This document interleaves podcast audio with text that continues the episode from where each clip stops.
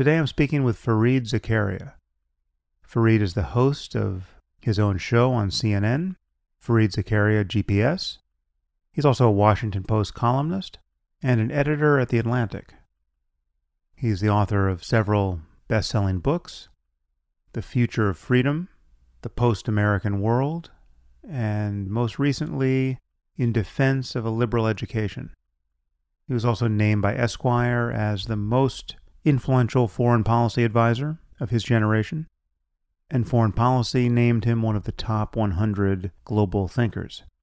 He and I had a wide-ranging conversation about politics and partisanship and our differing opinions about how to talk about the connection between Islam and the sorts of violence and intolerance we see in the world. We didn't agree about everything, but I think you will find that it was a very productive and civil and honest conversation. And now I give you Fareed Zakaria.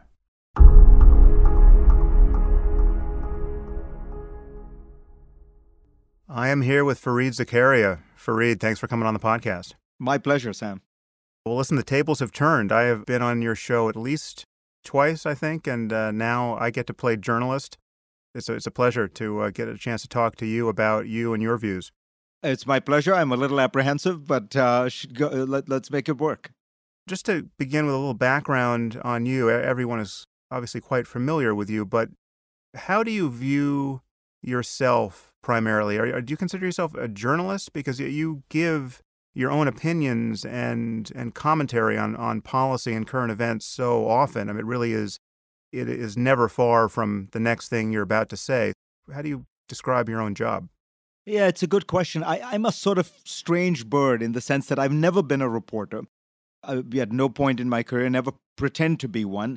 Uh, I have enormous respect for reporters. When I was at Newsweek, uh, I, there were a bunch of brilliant reporters who uh, who worked with me when I was editing Newsweek International. But I, I'm a commentator, and I really am a lapsed academic. I went into uh, a PhD program, thought I f- completed it, wrote a dissertation, got a couple of academic job offers, uh, was all set to begin an academic path. I had been teaching as a graduate student, and then sort of stumbled into journalism. I didn't quite stumble into it. You know, when I first got an offer uh, to do something, I hesitated a lot, and then I looked at my life. Uh, economists have this wonderful phrase called revealed preferences, which is a fancy way of saying, don't worry about what you say, look at what you've done.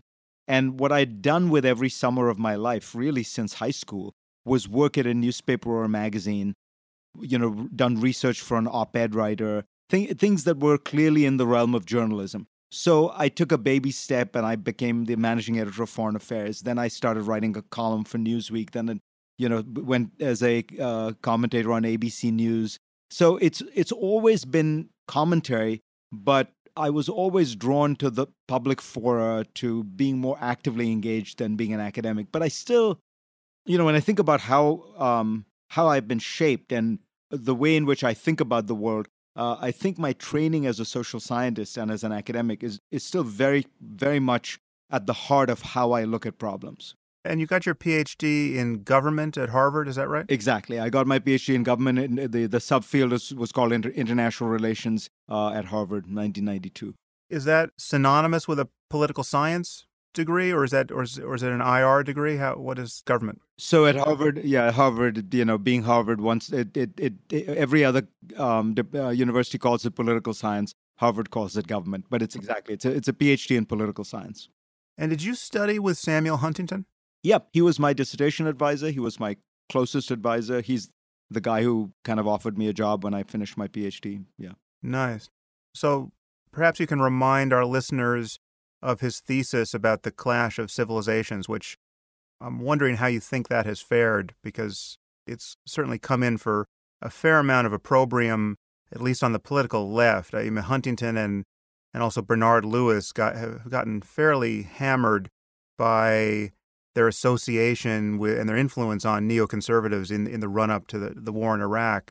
Perhaps you can give a, a kind of potted history of that for our listeners. Sure. I have I actually have a very personal connection to it because um, Sam was my dissertation advisor. I, I went to him one day and said, I have this job offer at Foreign Affairs. Um, do you think I should do it? And he said, no, absolutely not. You should take this other job I, I, I think you'd be very good at, which is an assistant professor at Harvard. At Harvard, they never offer you a job. Of course, they invite you to apply for it, but he did it in a way that suggested that I, I thought I'd, I had a good chance of getting it. And we talked about it, and I said, no, I think I'm going to take the foreign affairs job. And he said, okay, well, if you do, here's a manuscript I've been working on. Uh, tell me what you think of it anyway. If you think it's it's something foreign affairs would be will, interested in publishing, uh, let me know. So I went home and read it, and it was The Clash of Civilizations. And I went back to him and said, I think we would love to publish it. And it was actually the first issue that I edited at Foreign Affairs. I made that really the first ever cover essay at Foreign Affairs. We, you know, put it in big bold type uh, above everything else in a way that signaled we thought it was very important. So I think it's a very powerful, interesting set of ideas that have in many ways been very prescient. It has its flaws. So the basic thesis of The Clash of Civilizations, which I think is true, was that at the end of the Cold War, as the Cold War waned, the dominant motivating force of the Cold War had been political ideology. It had been the great dividing line. So whether you were communist or capitalist, whether you were communist or democratic, whether you were part of the American sphere or the Soviet sphere, that was really how you figured out international politics, you figured out the fault lines of the world, and that that was, that was obviously over. This was nineteen ninety-two, ninety-three um, that, that we published. I think it was ninety-three, uh, January ninety-three. The new fault line, he argued, was this thing he called civilizations. But at the heart of civilizations was religion. And his argument was that human beings have lost the, the, their identity as ideological beings, and states have lost their identity as ideological beings. You know, are they in the, the East camp or the, the or the West camp? So they are regaining or or or, or re, uh, finding again their identity uh, as which is based on culture, on civilization, and on religion. I think that piece of it is incredibly powerful, and I think one only has to look at, you know, the the return of these ideas of culture and religion, not just in the Middle East, but in, you know, places like India and Russia. Um, even a place like Israel has become, you know, more deeply conscious uh, of its religion. Sometimes it takes the form more of culture than of religion, but in many cases, religion is at its heart. So I think that piece of it, Sam, really powerfully and early on identified, um, and he identified that there was a particular problem in the world of Islam, um, which I think, again, has proved to be, you know, very powerful and prescient. Where I think he went wrong was he got very enamored with the idea of these civilizations and the clash of civilizations. And so he had this, he imagined this w- a world in which Western civilization was going to clash with Chinese civilization and Islamic civilization. And he almost viewed them as in big interacting, you know, kind of uh, billiard balls on a on a global uh, a billiard table. But in fact, what we discover is, you know, the world is very messy. There, you know, where does Latin America fit into that that framework? How do you deal with the fact that the big conflicts of the world are really mostly within the world of Islam? You know, between the Shiites and the Sunnis, between the moderates and the radicals. In fact, you know, I think that the the, the last five years, if you look at the number of people who've been killed by Islamic terrorism, ninety-five, ninety-eight percent of them have been Muslims, you know, Muslims killing each other. So he got too enamored with this idea of civilizations and the idea that they cohere. Uh, and so I think that part of it has never really worked. You know, if you're, you you you you don't notice that, like Saddam Hussein, when he invaded Kuwait, didn't notice that they were both Arab, both Muslim, both Sunni countries. That he was there, there was that was old-fashioned geopolitics. So that piece of it, I don't think has worked as well. But the the core insight, I, I still uh, think that it's important to remember, in nineteen ninety-two, not a lot of people were saying the next big source of identity, conflict, power is is going to be culture and identity. Uh, and he, and he, got, he got that exactly right. Yeah, yeah. Well, we'll talk about Islam, and hopefully I'll, I'll ask you a few questions about China as well, and I think Huntington might come back in, in uh, about half an hour or so. But now, how do you view yourself politically at this moment? How would you describe your your political biases, such as they are? You know, I I think of myself sort of fundamentally as um, a classical liberal, somebody who looks at the nineteenth century tradition of liberals, by which I mean people who were dedicated to the idea of human liberty, the preservation of liberty, free speech, free thought, But like many of those people, I think the world, you, you learn as you go along, as it were. And I think that I've, you know, I'm, I would describe myself as a kind of moderate or reformed classical liberal, by which I mean I can see that uh, that, that there are excesses within capitalism which does not allow, allow for a pure free market, that a pure free market ends up often being the rule of the strong or the well-connected, uh, you know, that the game is in some ways rigged and that uh, people don't have perfect information or perfect knowledge, so you have to you have to play a role there. Uh, I think that, you know, traditional liberals had too uh, benign a view of international conflict. You know, they tended to all believe that if everybody just became democratic, that we would all live in peace for the rest of our lives. And I think there's power matters, geopolitics matters, geography matters. So, you know, where does that place me in today's political spectrum? When I was in college, I was I was very enamored of Reagan. I I was kind of a right-winger. I liked, uh, I think part of it was I grew up in India. And I was I came from a essentially a socialist country, uh, and I liked Reagan's emphasis on freedom and free markets. I liked his frank talk about the Soviet Union as an evil empire, which I liked. I never bought the the social conservative agenda. I've always been a social liberal. And then I found that the it, it, to my mind the the Republican Party went right and right and right and right after Reagan, and, and you know, particularly I remember the Clinton years where, you know, they were, you know, on this kind of insane crusade to impeach uh, Clinton, and the Democratic Party had moved to the center. So I found a lot that I liked among liberal Republicans and conservative Democrats. And I would say politically, that's sort of still where I am. I, I, I tend to think I didn't move as much as the country moved. Uh, but my overall effort has always been to try to look at every issue, uh, you know, on its own merits. So I I try not to start with the assumption if the Republicans propose this, it must be a bad idea. If the Democrats propose it, it must be a good idea. I try to look at, you know, these things just literally, are they do they make sense? So Trump just proposed uh, the privatizing the F A A, the, the the you know the airline traffic control, and it's sort of essentially been been dead on arrival uh, on the left.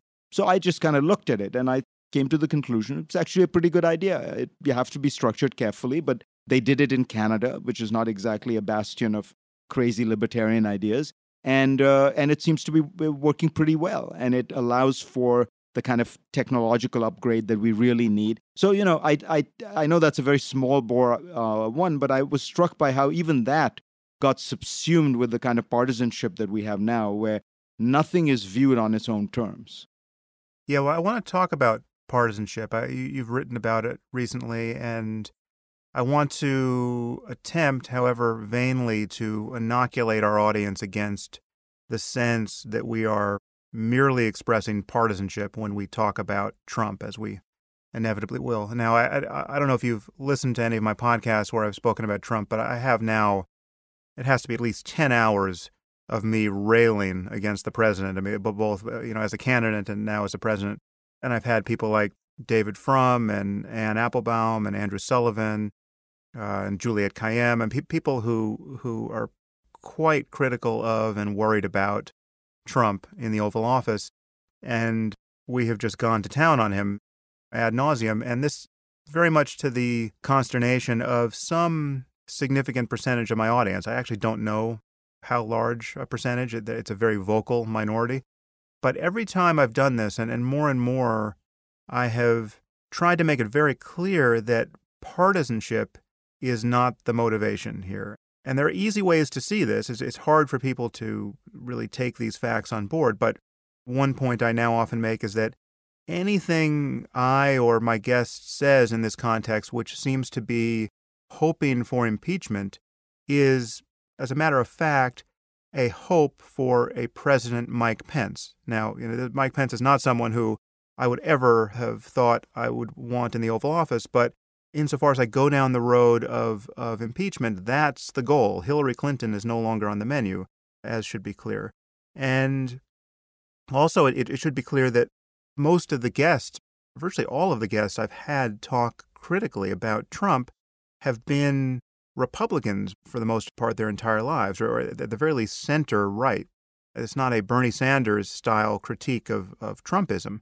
So in any case, I, I want us to talk about Trump, or I don't think we're going to spend a, a lot of time on his flaws because I don't, I don't think there are so many surprises there. But let's begin with this issue of partisanship and how it has seemingly increased at this moment for us, and how it's made talking about political reality and just terrestrial reality, just talking about facts, talking about climate change, talking about, in the example you just raised, whether privatizing the F A A could be a good idea or not. It's made it impossible to do that without this toxic miasma of, of partisanship and tribalism seemingly subsuming everything. So before we jump right into, into Trump and, and what concerns you there, talk a little bit about partisanship in, in the current moment. I think the most worrying thing uh, about where we are politically is is the what seemed to be the the, the core of uh, of how we have now begun to define ourselves as political beings. So again, if you go back to that Huntington uh, distinction, it, it it did used to be, it seemed to be that people viewed themselves more in ideological terms, liberal, conservative. The, the, the issues were really essentially around, you know, the kind of the role of the state in our lives. Um, so you are left of center or right of center, depending on largely on your view of the role of the state in or in the economic life of, of, of the nation. And that divide was very important, but it was one that you could talk about, you could argue about, you could negotiate over, and you could split differences. You know, there was, you wanted to spend more money, I wanted to spend less. Well, there's a, there was a number in the middle. What has happened, and there's very good research from uh, uh, Harvard's Kennedy School, Uh, this woman, Pippa Norris, and uh, Ronald, Roland Inglehart have done, which shows that people, about the nineteen eighties, this began to happen in significant numbers, started to define themselves not by the, by, on, over economic issues, but over cultural issues. They, you know, they, they, their identity derived not from their economic class, but from national origin, race, gender, sexual orientation. And so we we've organized ourselves almost more into tribes, and those those identities are more ascriptive identities; they are given identities. And so the problem with that is it's very hard to negotiate or to compromise or to even talk about these issues. It's you know it's it seems as though you are one person is assaulting the other side's identity. They're looking down on. They view one side or the other as immoral, and all the battle line issues tend to be like that. You know, abortion, gay rights, even things like immigration is really a debate over national identity. And so it's not easy to compromise. And what that has done is it's made it impossible for there to be that open common space. I mean, the, the liberal tradition, and now again, I just mean liberal, small l, meaning really the democratic tradition, assumes you can have debates because there are common facts to which we have access. We are assuming, you know, each side is amenable to changing their views. But we have become in, in America more like Sunnis and Shiites, you know, where we're We're like, you, you you can't really have a debate because one side views the other as then insulting them, and then uh, and there's no compromise possible because you'd be surrendering your very identity to this other side. Each side, in a sense, thinks that to let the other one win would be to dramatically change our core conception of what the country is. Now, if we are locked in that kind of a, a, a debate, it's not even a debate, into a, a kind of a, a cultural contest, conflict, it makes one despair at the prospects of liberal democracy, which does depend on reasoned debate with common facts. This is what has worried me most about Trump. It's this erosion of the norm around facts. This is what's been so destabilizing about him and his surrogates. Obviously, the, the, the people like Kellyanne Conway or Sean Spicer who will get on television and lie in a way that is so childlike. I mean, it's the way that Trump lies. There's no pretense of making your lies square with common reality, so that it's just this. It's really an appeal to tribalism, I think. It's really, and it's appeal to people saying, don't forget, we're a team and those guys are bad. And, you know, it's, as you're right, they don't even pretend to have a very good explanation or answer. It's just an appeal to tribalism. In this case, it's hard for me to understand what the tribe is, because it's not It's not a religious tribe, although some numbers of religious people have gotten behind Trump. It's not an establishment Republican tribe. It doesn't even seem, I mean, all of the policies to which they seem to have been committed in the campaign, any one or a collection of them seem fungible. Like if when Trump goes back on a promise, people seem to sort of just shrug and say, well, you know, of course he was going to go back on a promise. That was just an opening negotiation gambit. I don't know what the value is to which everyone is captive here, apart from just the the theater of it. The fact that this is good television, or that he has destabilized the system in a way that continues to be entertaining. There's a kind of, it's almost like a a nihilistic attitude with respect to the status quo. People just want to see this wrecking ball swing freely through the system. Do you have any more insight as to what you think is going on there? Because I, I can't get people to make reasonable noises in defense of Trump when he either does something crazy and impulsive on on his side, or even just reneges on a promise that yesterday his fans or supporters said was important to them. Well, I think you're I think you're absolutely right. But, but and I, the only thing I would amend is you keep saying people support him. So we know now a lot about the people who support him. And now I'm not talking about the people who voted for him. Republicans are very loyal. He got basically the same percentage of Republican support as Romney did. We really have become two teams. But if you look at his core support, the thirty-five percent approval rating he has now, those people are overwhelmingly non-college educated white. And what Trump, you know, what the tribe is a kind of white working class or non-college educated, non-urban group that believes that they have been passed by, despised, condescended to, overlooked.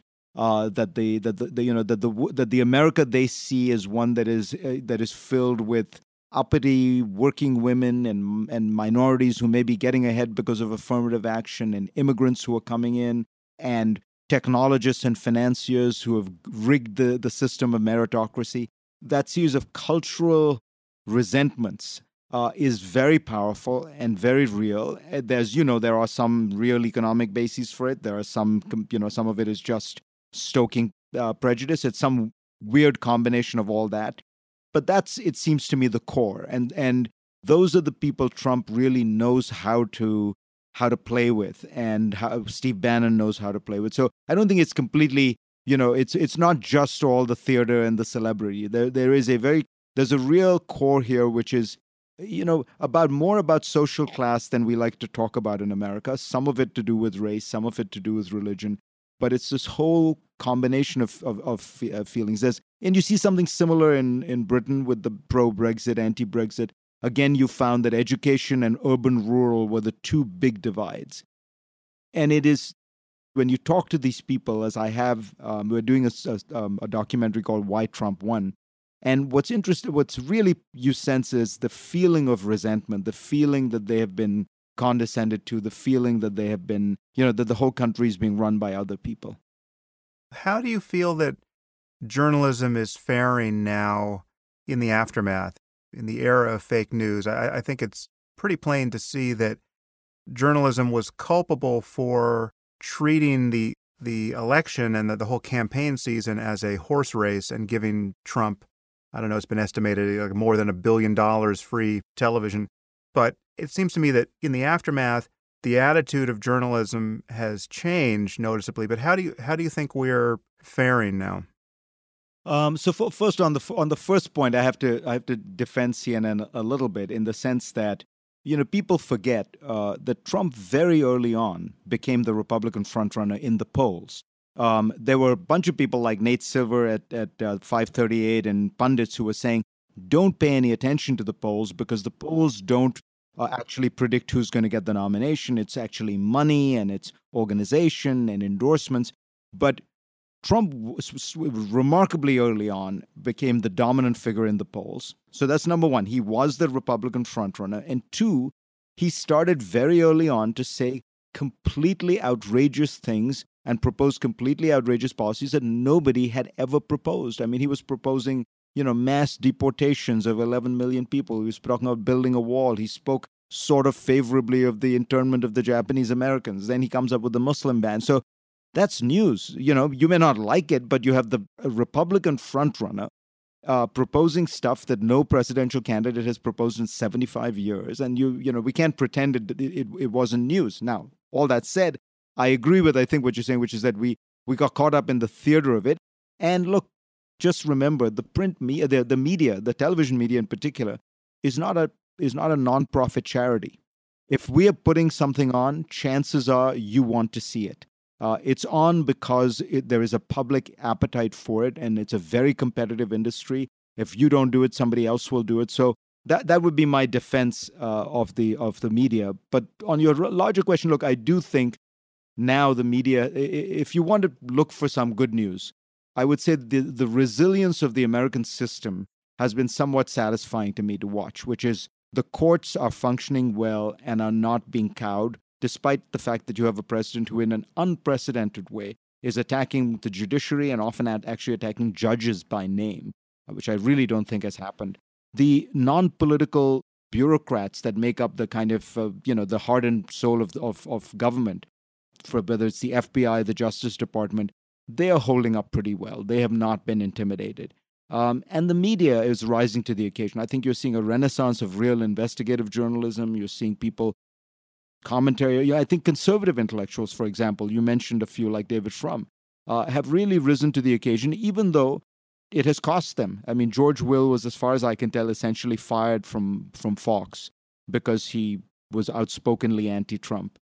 Uh, and I think that that piece of it, uh, the media, I think, has handled pretty well. There is a problem with, on the Trump phenomenon. So so the way I think about it, there are three sort of baskets of things you're trying to, I at least am trying to figure out. One is, what are the things Trump is actually proposing and how do you evaluate them? I said, you know, like the F A A thing or whether it's the tax policy. And, you know, I think you have to try to evaluate the, those fairly by saying, are they good? Are they bad? Are they...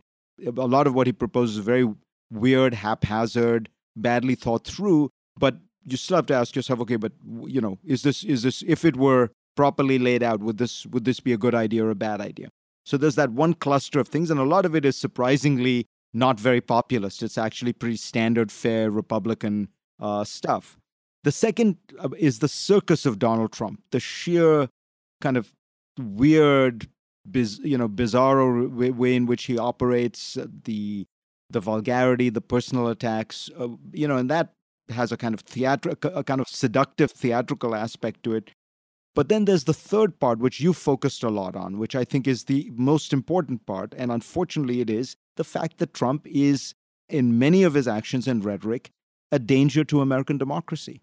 Uh, and, you know, when you when when I talk about the third, I try not to forget the first and the second, but it does overwhelm because the fact that you have a president who is willing to routinely do things like attack the, the independence of the judiciary, attack the free press, talk about prosecuting journalists, talk about maybe we should be changing the protections that journalists uh, and the free uh, press have. Clearly talking to various members of the investigative branches of the federal government in trying to get them to bend to his will, you know, whether or not it constitutes obstruction of justice, all of which is, strikes me, patently obviously dangerous for democracy, dangerous for liberal democracy to have a president, you know, having nine meetings with the director of the F B I in the hundred days he was in office when Obama had two meetings with that same director in the, you know, six years that they were they overlapped. It tells you something, and it's doesn't, and it's it's not something pretty about America. So how do you talk about that third cluster of events in a way that uh, that that doesn't sort of overwhelm everything? That's that's been one of my challenges. It's a real challenge because the moment you begin talking about it, honestly, you begin to sound like one of the, the hyper-partisans we just complained about, where you're you're calling the other side dangerous or immoral or un-American. And it seems like these are not the kinds of claims about the other side that seem open for compromise or negotiation or a meet-in-the-middle approach, because we are talking about someone who is undermining the norms of our democracy, as you say, and that is dangerous. And yet anyone who's just either not paying attention or on the other side understandably thinks it's dangerous to talk about the president this way. It's hyper-partisan to talk about the president this way. But you can only walk on eggshells for so long here before you have to concede that he is not a normal person in the role of the president. He is someone who is not observing the most basic criteria for being informed, caring about whether or not he's informed. To take one thread among a dozen we could take here, but however the, the Russian hacking investigation comes out and whether collusion between the Trump campaign or Trump himself and the Russians can be proved or not, leave all of that to one side. What is unambiguously so is that we have a hostile foreign power that worked mightily hard to undermine our democracy. And we have a president who has either denied that to be so or has more or less ignored it and done nothing to really get to the bottom of it simply because he's concerned about how it makes his electoral victory look. And he's never said a bad word about Putin, right, who's, you know, someone who has his political foes and, and the occasional journalist locked up or killed. If he had done nothing else wrong in his career as president, those facts alone are so alarming that we're we're we're nowhere near normal here. And so to talk about this in, in terms this stark is not yet another example of hyperpartisan demagoguery. Yeah, it's it's a very, very interesting point, which is how do you convey that this really is um, this is different, this is not normal, this is the these are this is a violation of, of standards, this is not Uh, within the historical range. I mean, if you, you know, one of the ones I think we don't pay enough attention to is you have the president of the United States who is essentially, um, in no significant way, uh, disassociated himself from his various, uh, many, many, many commercial enterprises, uh, continues to benefit from them, and is actively promoting many of the those commercial enterprises. We now have, you know, we have now dollar and cent figures on the thirty, twenty, thirty, forty percent rises in revenues for all these clubs that he keeps attending, that he keeps going to. You know, what he's in effect doing is essentially commercial advertising for Mar-a-Lago and for the Bedminster Club and things like that. We have no idea what the, the nature of his meetings with foreign uh, uh, leaders is, but what we do know is, again, he has not disassociated himself from much of the the kind of licensing operation that takes place. The Chinese award thirty-five trademarks in one day to him, fifteen to his uh, to his daughter. To talk about all this is not to, you know, to be to be partisan. It is to say this is really something Mitt Romney and John McCain uh, and and George W. Bush and George H W. Bush did not do, would never have dreamed of doing, uh, and is something that, you know, we have to talk about because This is how a you know this is how a banana republic runs, and we don't want to adopt those. We don't want to define these standards down so much that they go away. You know, part of what I think I'm in the job of is the kind of preservation job. That is the preservation of these norms of liberal democracy, because I don't want to create a situation where we get so used to it that the next guy who comes around says, "Oh yeah, you know, I don't need to resign from any of my companies. I don't need to." Uh, release my tax returns. I don't need to do any of this. And, uh, you know, my, my wife and my daughter and uh, son-in-law can be my principal advisors. No, no, no. We have to make sure that Trump is an aberration, not the beginning of some kind of, you know, kind of uh, caudismo rule in the United States. Now, is there any benign explanation of all of this? Take the two pieces that you and I have put in play here. And again, there's there are many more pieces we could talk about, but just take two things. The fact that he still has all of his business dealings up and running, whether he's personally paying attention to them or not, and the fact that he has never said a bad word about Putin. Is there a, a fundamentally benign explanation of all that? You know, the one that uh, that I wonder about sometimes is the the the the, the, eco, the Uh, business side, I can't quite see the benign explanation because, you, you you know, there are many easy ways. George W. Bush's uh, ethics lawyer outlined how he could put stuff in a blind trust. I mean, there were, there are things you could do, and clearly they're consciously not doing them. On the Russia thing, I think the odd thing is I can imagine a benign explanation involving collusion, which is to say that Trump ran a very disorganized, chaotic, and kind of corrupt campaign, by which I mean uh, it was a crazy mom-and-pop fly-by-night operation. He couldn't get any of the big consultants. Remember, there were fifteen, sixteen other candidates. The, all the serious consultants had gone to them. So he's dealing with the, the, the riffraff of the Republican world, and he's dealing with a lot of unsavory characters. and they're running, they're kind of doing a, almost a freelance operation. And in that context, the Russians are trying to penetrate, and and maybe his guys played footsie with the Russians, but he didn't know about it. I think that's a bit, that's a perfectly plausible, benign explanation on the collusion part. The part I don't understand, and for which is harder to find a benign explanation, is what you've pointed out a few times, which is really the central puzzle. Donald Trump has said for almost all his life that he thinks that the one thing that he's sure about is that the rest of the world is constantly screwing the United States, and we need to get tough on all these S O Bs. And, you know, he said that from the nineteen eighties when he was talking about the Japanese and the NATO allies, and then he talked about the Chinese and how they were raping our country and how Saudi Arabia was a country that we had to pull the rug from under. Everybody except the Russians. He has only said nice things about Putin, only said nice things about how wouldn't it be great if we could get on with the Russians. Now, you know, there's a, there is a school of thought that feels that it tends to come more from the, the, the kind of hard left Uh, than than from anywhere else uh, in historical terms. But it really makes no sense given Trump's worldview.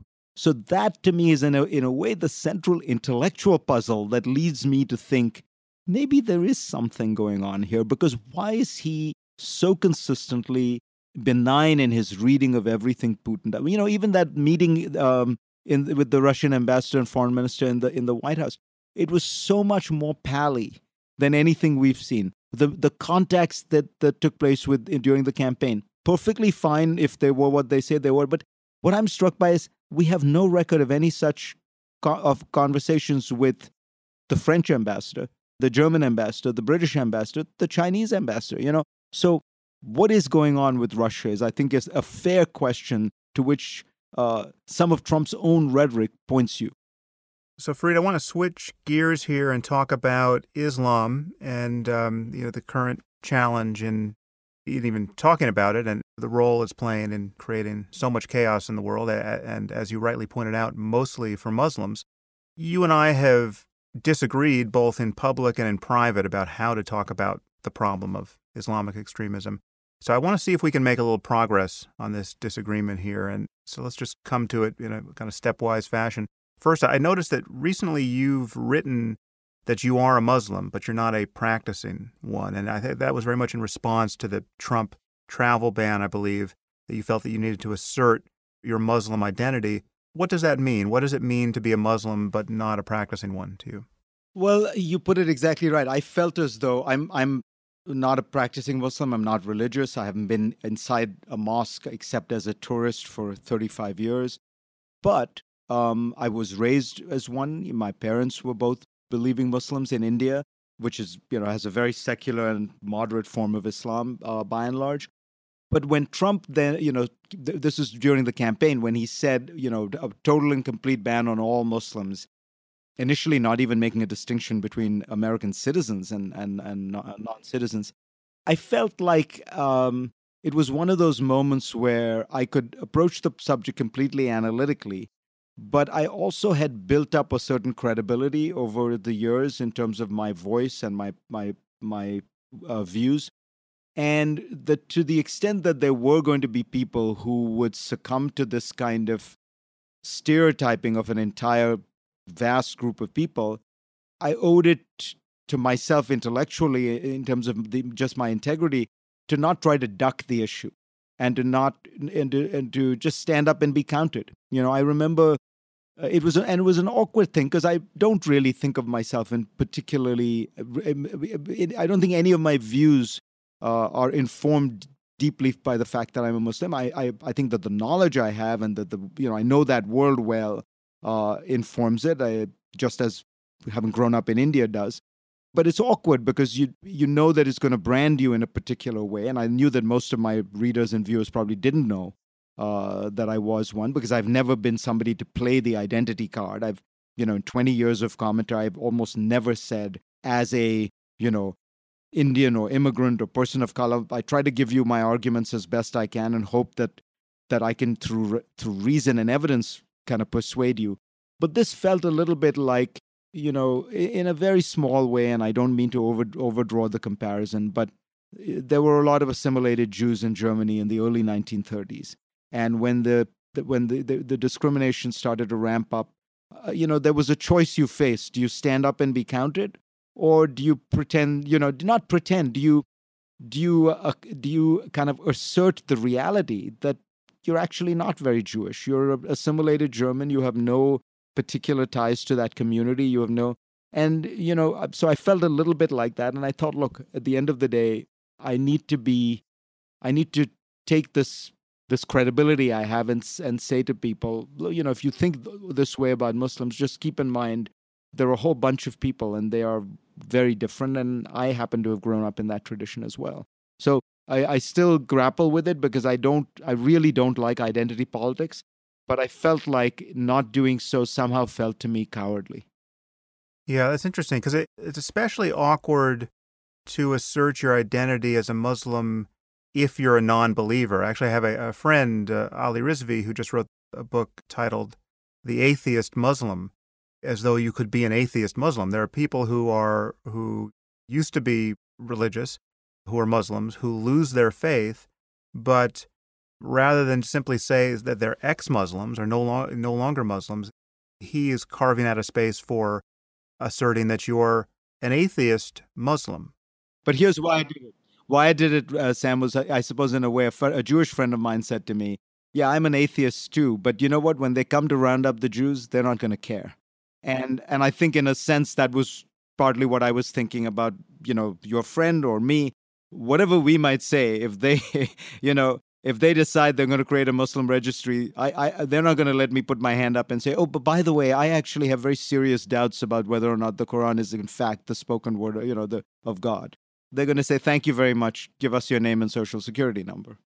Despite what I feel about identity politics and despite what you might imagine I feel about, or what you know I feel about Islam as a set of ideas, I actually appreciate that you did that, and I think I think you're right to view that as an appropriate expression of solidarity with the, the Muslim community. And I think, frankly, the norm of having people who identify as being Muslim but who are not religious, I think that's a norm that we want advertised as much as possible, because that, frankly, just does not seem like an option given the views about apostasy under Islam. It just seems like you are you're increasing your risk within the Muslim community by saying, I'm Muslim, but I don't believe X, Y, and Z. Yeah, I, I actually had a funny mini, mini uh, controversy of exactly the kind you're describing play out.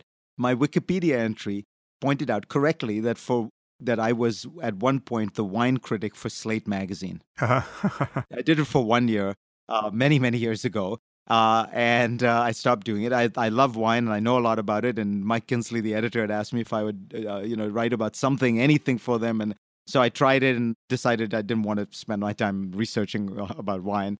But it became this thing which on the Wikipedia notes, because people kept putting it in saying, you know, as a sign of his blatant disrespect and disregard for Islam, you know, Zakaria openly advocates the consumption of alcohol as the wine critic of Sayyidada. And and it would, you know, it would be like I, I, line number seven on my in my biography, and then somebody would take it out, and then it would get reinstated. And I was just so fascinated by the drama. And back in the notes, you could see these, you know, fanatical uh, religious zealots who wanted to use that one little thing that, you know, twenty-five years ago I was a wine wine critic for Slate as a way to discredit me. So you're exactly right that I think I I think it would be a much better thing for.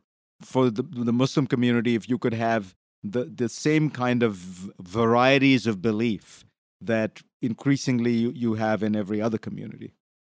Or even just a clear case of non-belief, but still a cultural attachment to the traditions. So for instance, like I could never convert to your style of being a Muslim because I haven't had that experience. I didn't grow up in India. I, I don't have Muslim relatives. I don't have any of the cultural points of contact in my, my life, but I could convert to ISIS's style of Islam in the next five minutes if only I believed the doctrines they say I have to believe, and and then I and I profess that belief. So there are two levels here. There, and what you're describing is very much, as you said, like the way many secular Jews live. Their Judaism is the touchstone for them, but it's not religious. They're identified with the culture of Judaism, and they've they've grown up surrounded by other Jews, but they're not, to say that they're Jewish does not make any propositional claim about what they believe happens after death or who they think is running the universe or anything else that might be in the Bible. Exactly. I think I think Jews have really um, mastered the ability to uh, to accept uh, to to almost celebrate the idea that you can believe anything and still be uh, still be a Jew. You don't have to believe in God. You don't have to believe. I mean, there's a, the, the kind of the ability to absorb any serious intellectual uh, uh, outlook on life and still be Jewish is it's actually one of the most uh, extraordinary things about the Jewish um, community and faith. Now, this leads to a lot of confusion, however, because people who have this attitude toward their religion, in my experience, tend to assume that other people have this attitude as well. And when they claim not to have this attitude, and when even they blow themselves up, having professed their certainty that they're going to get into paradise, secular, assimilated, overeducated people tend to think that the that the religious extremists are just bluffing. You know, that they're they're they're not being motivated by what they say they're motivated by. They're they're they're not as religious as they claim. They're not as certain of paradise as they claim. Again, this I've encountered this skepticism even on the subject of, of suicide bombings. And therefore, there must be other explanations for this behavior. And I want to talk about this a little bit. I, I guess let's begin by just talking about this narrow question on which you and I seemingly have had a difference of opinion in the past, which is you've argued that it doesn't matter what we call the ideology that's animating groups like ISIS and Al-Qaeda, and that you, I think you've said that it's, you think it's counterproductive to focus on the link between religious doctrines and terrorism or jihadism. And I think you think I have erred on the side of emphasizing those links. And, and you know, when I was on your show, you said, well, look, you're you're just you're not telling the world that Al-Qaeda has it right. You're you're endorsing Al-Qaeda's view of Islam, the subtext being that that was an incredibly unproductive thing to be doing. Let's talk about that. How, how would you describe this disagreement? Sure, sure. And I appreciate your being um, uh, so forthright and, and willing to have the, the conversation. Uh, here, here's what I worry about. I, what I worry about, uh, to be clear, I've called this thing radical Islamic terrorism from, I think, the, the first column I wrote up after nine eleven, I called it radical Islamic terrorism. So I have no problem with the phrase. My problem is, as you put it correctly, which is if if you draw too close a link to Islam, the religion, and these acts of terror, these acts of violence, these acts of jihad, and say that it is kind of inherent in the religion, that the religion has within it these texts that celebrate violence, that that, that it is in its in, in a way a violent religion. My problem with it is this. Firstly, it's sort of ahistorical, because the truth of the matter is Islam has been around for fourteen centuries. There have been periods when you've had a lot of suicide bombers, but there have been periods where you haven't. There have been periods where there has been a lot of conflict and, cl- and clashes with the with the West. There have been periods where there, there haven't. There have been periods, three, four hundred years under the Ottoman Empire, where minorities were treated a lot better than under the, the West. I'm not actually making the case that in, Islam has, you know, a shining track record. What I'm saying is, there's variation, and that variation has to do with political, economic, social circumstances. If you lose sight of that and you and you simply talk about the religion and the texts, the danger is that for a lot of people it will sound like you're saying Islam is inherently and irretrievably violent, and there's two problems with that. You'll feed a lot of uh, prejudice and hate. You will convince a lot of Muslims that you're essentially you're branding them and their religion as kind of irretrievably and irremediably violent. Um, and so, as I say, the historical part makes me feel it's not quite right. It doesn't get at the richness uh, of human experience uh, where Islam has had periods of violence and periods of peace. But more importantly, it's profoundly unhelpful because you're you're going to feed an enormous amount of, of, of hatred. You're going to feed a sense of exclusion and marginalization Uh, in the in the Muslim community.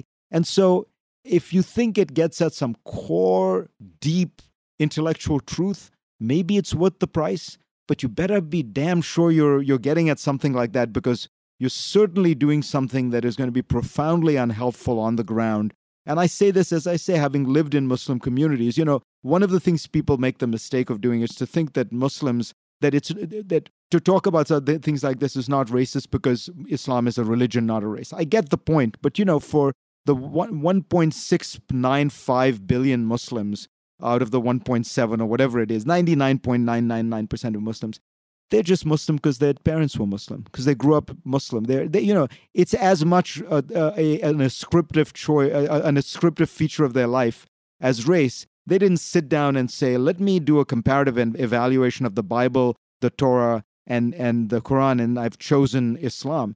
They're just Muslim. So when you attack their religion as being inherently violent, to them it's an assault on them. And if you seek, as I believe you genuinely do, Uh, the reform of the religion, which you and I one hundred percent agree on, my point is you're choosing to do so in a way that's not really that intellectually rigorous, that's kind of reductionist and simplified, and you're doing it in a way that's incredibly harmful on the ground.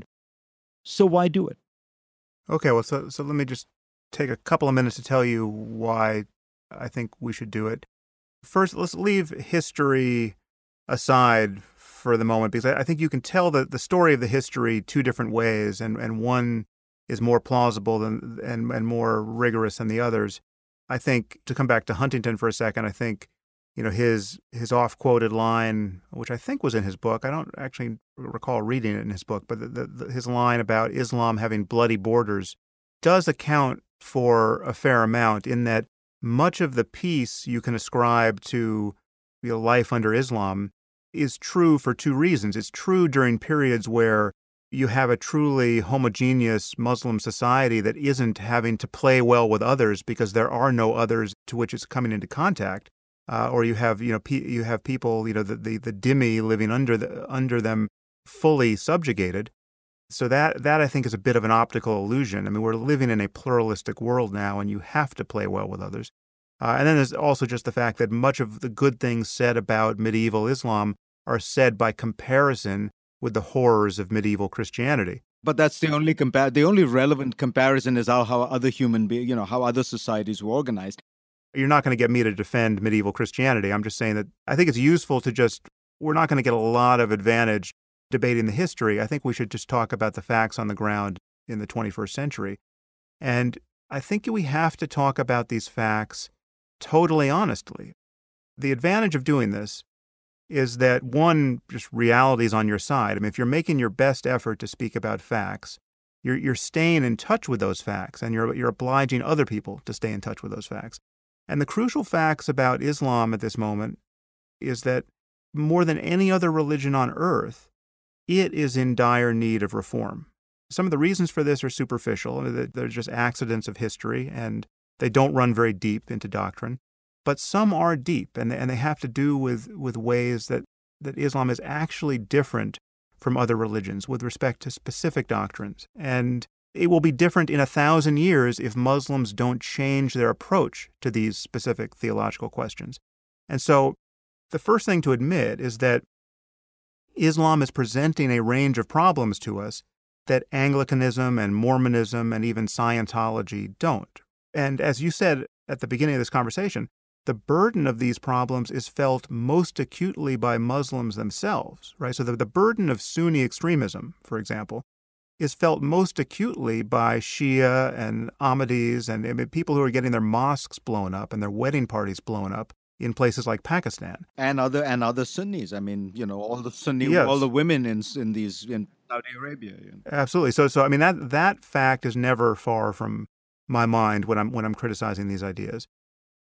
We have to admit, again, just talking honestly about what's happening now, much of this insanity has nothing to do with U S foreign policy or Israel or anything but religious sectarianism and the doctrines surrounding things like jihad and apostasy and martyrdom and takfirism and, and blasphemy. And here's the, here's the, another piece here, which I think you have been missing, which is to speak honestly about this. I mean, to put the onus especially on Islam and the need for reform there, right? To not immediately move to, well, Christianity has its people who blow up abortionists, for instance, once every decade and a half. But to keep the focus on Islam empowers the Muslims in the Muslim world who are the, the most common victims. And so, I mean, to talk about what my friend Majid Nawaz describes as the minorities within the minority, the gays and the free thinkers and the apostates and the liberals like yourself and the and the, the people who are uniquely vulnerable within the Muslim community. And, and so to acknowledge that Islam imposes a, a credible threat of violence toward apostates, which is just a fact the world over, is to then acknowledge that ex-Muslims, even ex-Muslims living in Manhattan or Beverly Hills, very often have safety concerns that ex-Mormons and even ex-Scientologists don't. I mean, if, if you know, if, if Leah Remini, the, the the actress, you know, who just famously left Scientology and now has a show, you know, criticizing the, the treatment of, of, of people in, in the cult, if she was leaving a cult where there was an explicit doctrine that apostates should be killed, if we have L. Ron Hubbard saying this again and again, and Scientologists had a history of reliably killing people who had left their group, she would be in a very different situation, and, and her, her security concerns would be excruciating. And that's the situation that many ex-Muslims are in. I, I mean, I hear from ex-Muslims who are afraid that members of their family will kill them, right? And this is something that to just say, well, all religions have their extremists, is a way of just not actually responding to that to that difference. But I've never I've never said that, uh, to be fair, Sam. I've never been one of these people who said, well, you know, there's there was Timothy McVeigh and all that. I've always said Islam has a spe- specific problem. As I said to you, Huntington, you know, was right when he talked about how Islam, you know, the problem was largest in the world of Islam. Here's the part that I'm trying to get at, which is when I wrote the, the, my essay, Why They Hate Us, it was it was two weeks after nine eleven, trying to explain Islamic, you know, the nine eleven attacks. And my whole point was that it didn't have much to do with American foreign policy. It didn't have to do with Israel. It had to do with the breakdown of Arab societies, the stagnation politically, economically, that then led to the rise of this alternative, this this violent opposition, uh, you know, which which first became Islamic fundamentalism, then became morphed into jihad. And the reason I focus on that is twofold. One is historically, it really is true. I have to I have to tell you, I do contest what you're saying. In the nineteen fifties, if you were to have looked at the world and said, what what culture or you know is is is producing the most violence in the world, nobody would have come up with Islam. Um, I mean, if you looked at the Middle East versus uh, East Asia with all the Maoist guerrilla movements, I mean, India had ten percent of India was being racked by by violence of from Maoist guerrillas at the time. Most of Latin America was being racked by violence. The the world of Islam was relatively peaceful. If you looked at the nineteen twenties, if you looked at the eighteen eighties when there was this great wave of, of, of liberalization and, and reform in the in the Middle East. So what I'm trying to get at is the fact that you can find political, social, economic forces that seem to be at work is a hopeful sign because you can change those. And if you even looked at the variation within the Islamic world today, the vast majority of the violence tends to emanate out of the greater Middle East, which, as you know, accounts for a, sm- a small percentage of the Muslims of the world, which is not to say there isn't retrograde, bad, fun, you know, nasty stuff going on in Indonesia. But if you look at the violence, almost all of it is coming out of basically the, you know, the Syria to Nigeria uh, range and really four, five or six countries there. So you have to ask yourself, why those places? Islam is a constant. We have a line in social science. You can't explain a variable with a constant. The violence varies from society to society. Why is it happening? You know, the, the the religious part is the same. The doctrine, the you know, Quran is, is obviously is the same. So one of the one, the one point I'm making is that the fact that you, if if you focus on just the book, just the Quran, just the doctrine, you're missing something incredibly important that tells you why there are these varying levels of violence, why there are times of peace and times of war, times of openness. Time. I'm not disagreeing with you that there's always been some problem, and there's always been, you know, then there are inherent features of the religion that make it problematic, just as, frankly, there have been inherent features of Catholicism that made it very prone to being being being captured by kind of powerful political actors. But but I come back to this point, and, and I, which is, I know that you want to change, you know, you want to reform the world, and I don't think doing things that that seem to the vast majority of people, and I, I say this again as somebody who who knows not the, the kind of atheists who are celebrated in the West by people like you, but the actual reformers who are on the ground trying to make it a little easier to actually enact reform. For them, this stuff is all a kind of anti-Muslim assault, right? It's you're, you're painting their religion as bad. You're telling them that everything they believe, you know, that their religion is inherently bad, is inherently problematic, and it's the it's the inherent part that I'm that I'm objecting to. But I, I wouldn't use the word inherent to describe the whole religion. And and and again, everything I'm saying about Islam, a reformer like Majid Nawaz is also saying. Perhaps we can talk about for a moment how you may disagree with him, but I just want to to react to what you just said here, because here you just made a move into history, now recent history, talking about the stagnation in the Arab world largely being a reason for these differences. But again, I, I would fully grant you that there are political and economic variables here that can make the problem worse. But what the analysis you gave doesn't capture is why, for instance, Palestinian and Egyptian Christians behave differently from their Muslim neighbors. I mean, so they haven't produced the same kind of death cult of suicide bombers, and yet they're living in the same stagnant conditions. In fact, their conditions are worse because they're preyed upon by their Muslim neighbors. Well, precisely. They're minorities, so you don't find Indian Muslims have not adopted the ideology of Hindu nationalism because they are the they are the objects of it. I mean, that doesn't hardly seems to me so difficult to understand. It's like asking, why did the Jews of Germany not adopt Nazism? No, but so why aren't Coptic Christians practicing suicide bombings against their Muslim neighbors in reprisal? Why aren't Palestinian Christians who have to go through the same checkpoints in Israel blowing up the Jews in reprisal in the same way, right? I mean, this, this is just not happening. I mean, maybe you could find one such person who did this, but... No, no, no, of course, of course you're right. But my, my the point I'm trying to make is, of course, there is a an element of this where, where where the religion is feeding into it, and the absolutism of the religion, and you know parts of the or parts of the. But they are. But it is in combination with with these other. But I can give you the pure case, which is now we have just ad nauseum from all the people in the West who have joined ISIS or groups like ISIS. I mean, so now we have people who could be third generation British citizens who have degrees in engineering or medicine or computer science, who ha- who have no plausible political grievances at all, apart from the imaginary religious ones that suggest that they should go join a group like ISIS. Of course, and that, and there are ideologies that attract w- w- misfit weirdos always. I mean, the Maoist, gu- you know, the ma- um, violent ma- Maoist guerrilla movements attracted a lot of crazy uh, Westerners. I mean, that, that you're, you're now trying to explain a very large phenomenon by looking at a few hundred isolated. But it's not a few hundred. I, but I, I'm just saying that here's my core criticism, which has always been my criticism. I've always recognized that among one point seven billion Muslims, the percentages that will ascribe to any one strand of the belief is is always, you're only talking about those specific percentages when you're talking about specific beliefs. But here we're talking about a real belief, a sincere belief in martyrdom and jihad, right? I mean, this this is the mind virus that I think we have to oppose, and that Muslims, above all, have to find some way to oppose. So let me tell you why I object to the way in which you characterize the problem.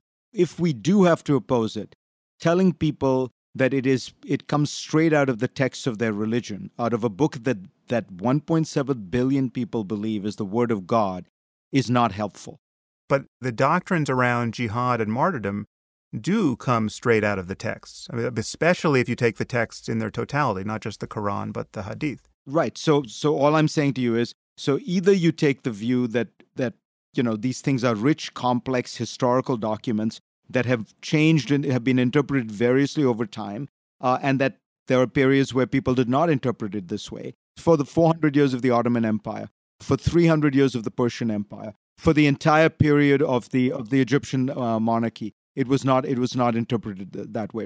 The Muslim Brotherhood was founded in you know the early twentieth century, not the early fifteenth century. So, Fareed, what we're we're gonna one of us is right about the history, but it doesn't matter. And, but actually, it does matter, because if you're right, then frankly, there's no hope, right?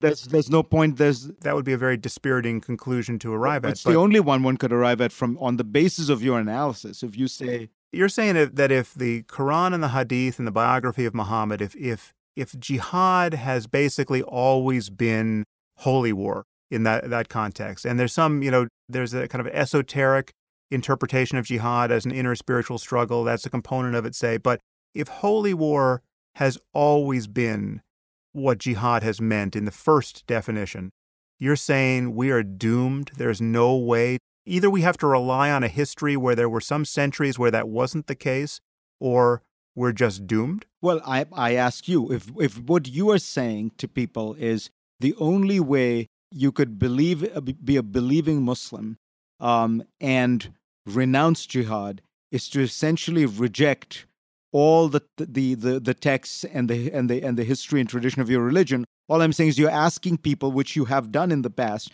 essentially to convert, to to become non-believing Muslims. And all I'm saying is you.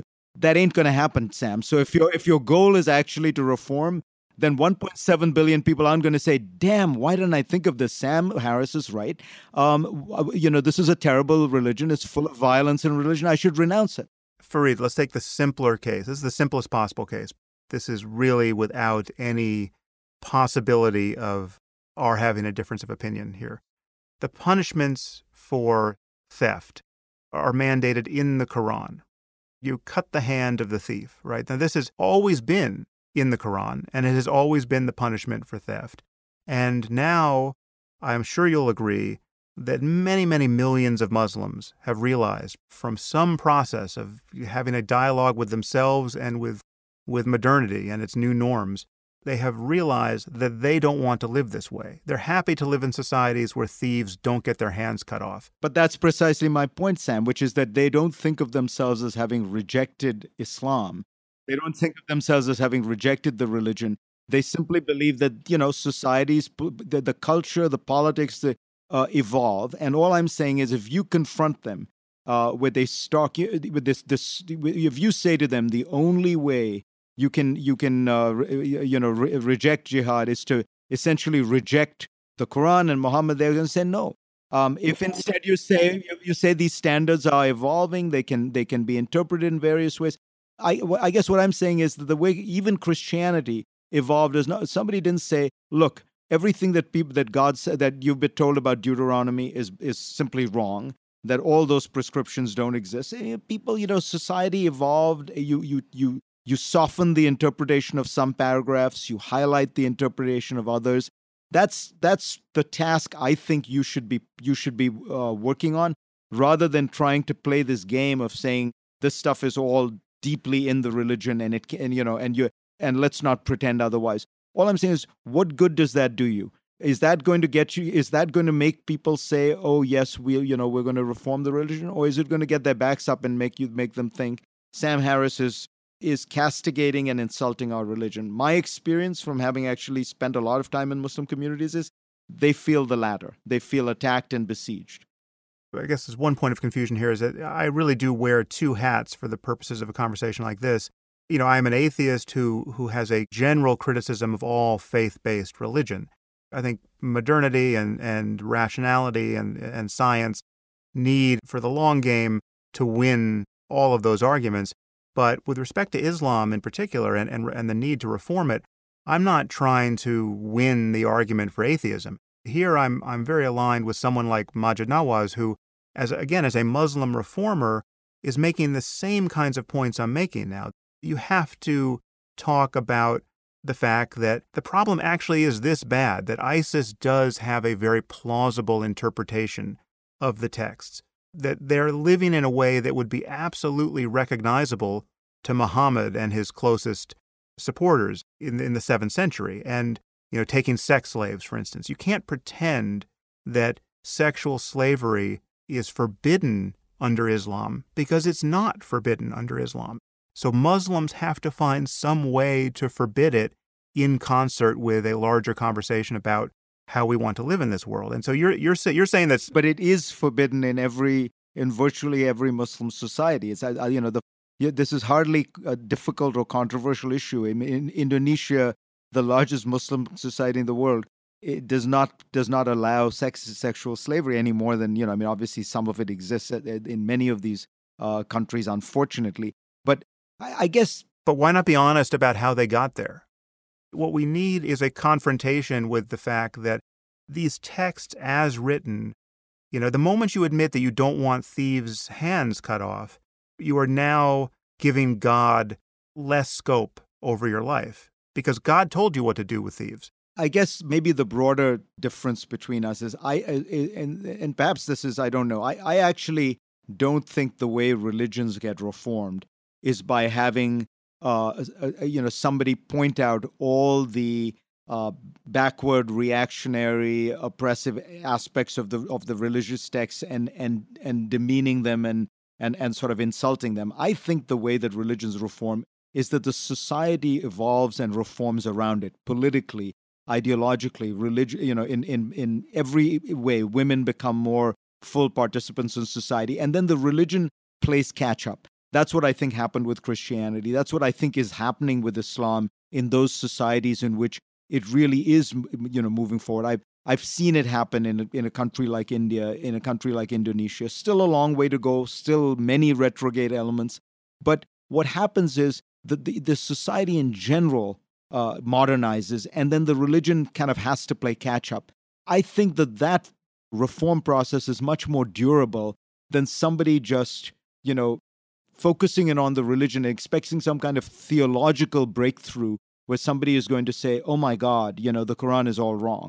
Because I think that while that is that is that that gets you a lot of applause lines in the West, I don't think that most Muslims in these, particularly in these developing societies, where their religion is very, very core part of their identity, are going to go for that. They're they're going to go for a much more indirect and subtle and uh, you know kind of complicated view, as you point out. In every Muslim society, other than frankly Saudi Arabia, uh, you know the, the uh, amputation of hands is not allowed, and Muslims happily live with it, even though it does exist. You know that punishment is uh, recommend, you know prescribed in the Quran. So, what doesn't that tell you that the way that the way forward is more the way I'm describing, a broader reform agenda that doesn't try to single out the religion as the as the as the problem, which has to therefore be be somehow cast aside or discarded or uh, you know kind of uh, you know re- rewritten? Because to do that uh, is all I'm saying is you're not actually going to get the results on the ground that you want, and I think that we do share that. I think you're way too quick to say that. I fully take your point that there's this other process of just having the religion collide with everything else that's going on in culture, and that provides a moderating influence. And and whether you have to spell out why that's all happening in each instance or not, that's to your taste or not. But there's this other feature, which is given how much people care about the theology and they care that what they're doing is scripturally correct, it becomes immensely powerful to find well-grounded theological ways to get around these intolerant and divisive and, and violence-producing bits. So if you can have theologians, if you if, if you know that the greatest theologians in Cairo can come forward with a with a fatwa on whatever point with respect to apostasy or blasphemy or or jihad or the rights of women, to actually plant a flag on new ground where everyone can see it. Here is why, when a woman claims to be raped, you don't need four witnesses, right? You need you can actually submit to a normal secular court process, right? If if, if such a ruling could ever come down, yeah, but those people would would would find that they were arguing against you, uh, who would say, no, no, no, it's pretty clear. This stuff is all in the Quran. That, that's all, all I'm saying is that you're you're actually making those people's lives much harder by your continual insistence on a highly literal. You're you're the, that's that's what I meant when I said you and ISIS were in agreement, which is, or Al-Qaeda, which is, you know, it's the reformists, it's the liberals who are trying to massage the text, let's be honest. And you're the one who keeps pointing relentlessly back. Who's who's being helpful? There you've carved out a role for me that really I, I will never fulfill. There's no cleric who is worried what I think about the, the basis of their ruling. You won't be cited as an expert. I'll, I'll give you that. But, but I guess, we, think about it this way.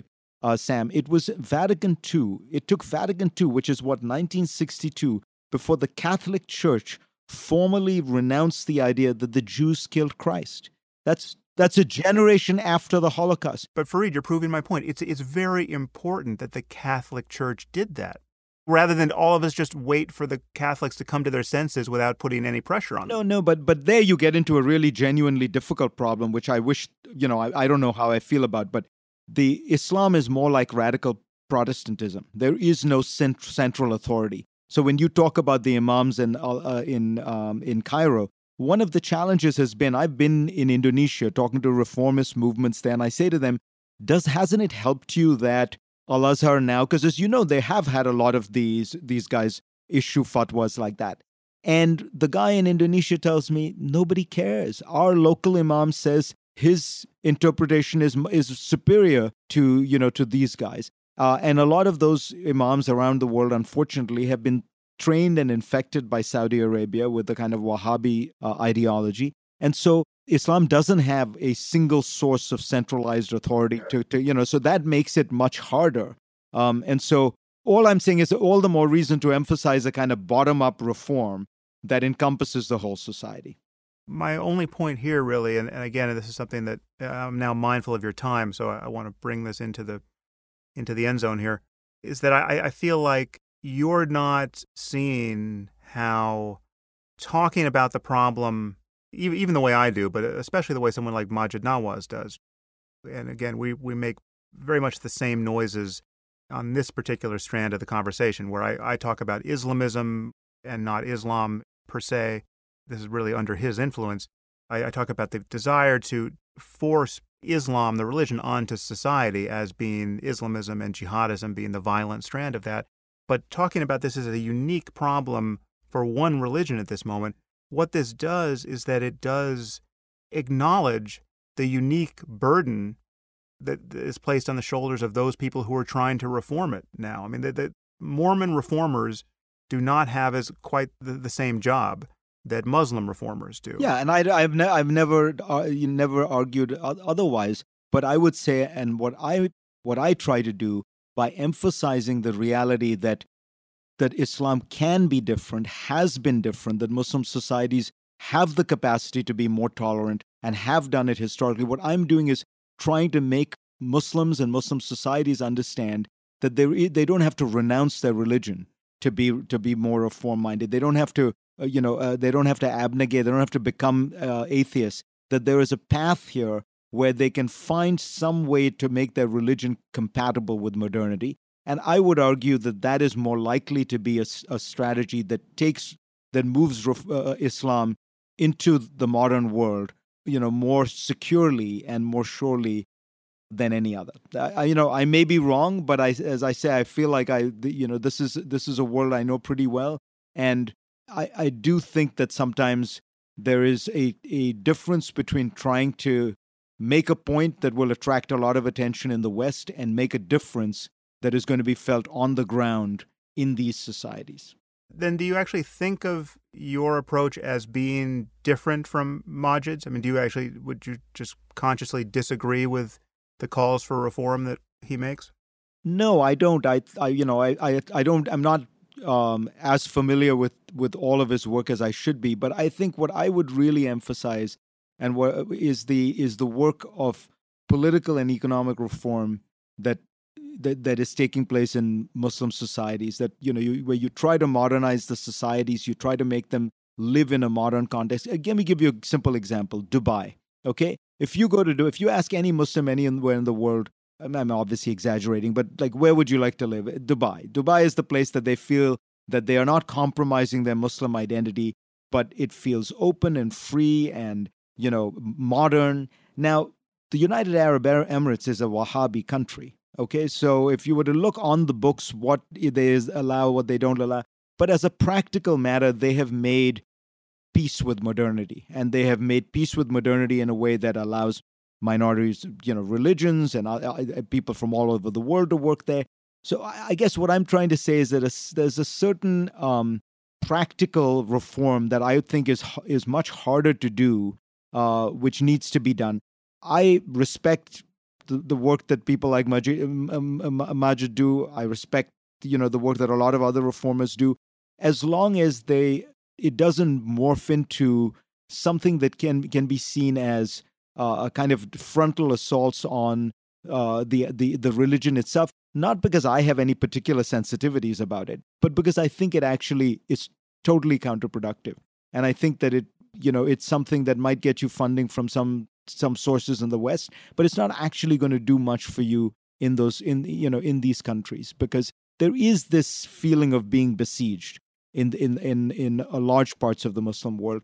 And if you're trying to change them, you don't want to set that off. It's a, it's sort of like, you know, Americans never understand nationalism. They never go into other countries and, and understand that you may have a very good idea, but people don't want it imposed from a, from without. They don't want to feel that they are the the the the, the little you know uh, mouse being trampled on by the eight hundred pound gorilla. And there is that feeling uh, after four hundred years of Western uh, uh, dominance uh, in in large parts of the Muslim world. So if you want to change it, just be aware of that sensibility. Before I um, let you go, Fareed, and again, you've been very generous with your time, and so um, I just will acknowledge to our listeners that you and I haven't said uh, anything like our last word on this topic, or really any of the others. We haven't even said a first word on some of the topics I wanted to cover, like China and North Korea and other things in the news that no doubt you have a lot to say on. There's a phrase that my my friend, who I, again I've, I've mentioned, Ali Rizvi, who wrote The Atheist Muslim, recently tweeted, which I thought was very useful, which kind of cuts through this issue of how do we talk about this particular problem of Islamism, say, without aligning ourselves or seeming to align ourselves with, you know, the alt-right or or bigotry against Muslims. And the point he made was, the left is wrong about Islam and the right is wrong about Muslims. And that strikes me as very useful. I'm just, I just wanted to put that into your head, because, you know, this, you're often in the position of worrying that a criticism of Islam, the set of doctrines, is grading into or giving energy to the wrong sort of sentiment about Muslims as people. And, it's, it's, you know, it's, it becomes an expression of xenophobia, say. And, and this, this, for me, dissects it really nicely. I mean, the left is wrong rather often about Islam. I mean, whether you want to say the left or the far left, but I mean, when we have the hijab being used as a sign of female empowerment, and we have someone like Linda Sarsour, you know, being lionized as a as a feminist, that suggests a fair amount of confusion on the left about just what it means to empower women and just how many women over the world over wear the hijab voluntarily. But the right is clearly wrong about Muslims. I mean, the, the bigotry against immigrants just because they're immigrants, and all the noises we're getting from Trumpistan on this point are clearly energizing a, a, a kind of hatred of people and a fear of people that, that we, we we don't want to give any, any energy to. So I just wanted to, to throw that at you, Fareed, before I, I let you go. You know, that's a, that's a very interesting way of thinking about it. And I guess what I would say is um, one of the challenges then for, for, for you, uh, it seems to me, is that when you do make the the the the, the criticisms of Islam, to, to try to keep in mind that that point I was making, that for the vast majority of Muslims, um, they haven't chosen this religion; they're born into it, and so and and they're born into it, and it makes sense of if it helps them make sense of the world and where the way in which in you know billions of other people are born into some religion or faith system, and, and it makes sense of.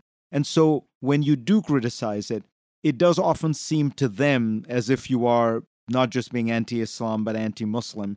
And, you know, if you're given what what your goal is, it does seem to me that's that's one to think about, right, which is how best to do that. But in any event, the main point I would make is I think you you do, you do an, an extraordinary job of allowing somebody to disagree with you in a not just in a civil way, but in a friendly way, but in a productive way. And I learned an, an awful lot from our exchange. I really respect the fact that you gave me the time, the platform, the opportunity to talk about it, uh, and the fact that we can we can still be uh, admirers and, and perhaps even friends at the end of this. Yeah, yeah. Well, to be continued, Fareed. I, r- I really appreciate the time you gave me. And this is, people should know, I, I grabbed uh, at least a, a full extra half hour of your schedule greedily, and uh, still don't feel like I, I got enough. So we will talk again in some of the context, and I wish you uh, the best with everything you're doing, because I watch your show every Sunday morning, and you are keeping me sane, at least for that hour. Thank you so much, Sam. Pleasure. Take care, Fareed.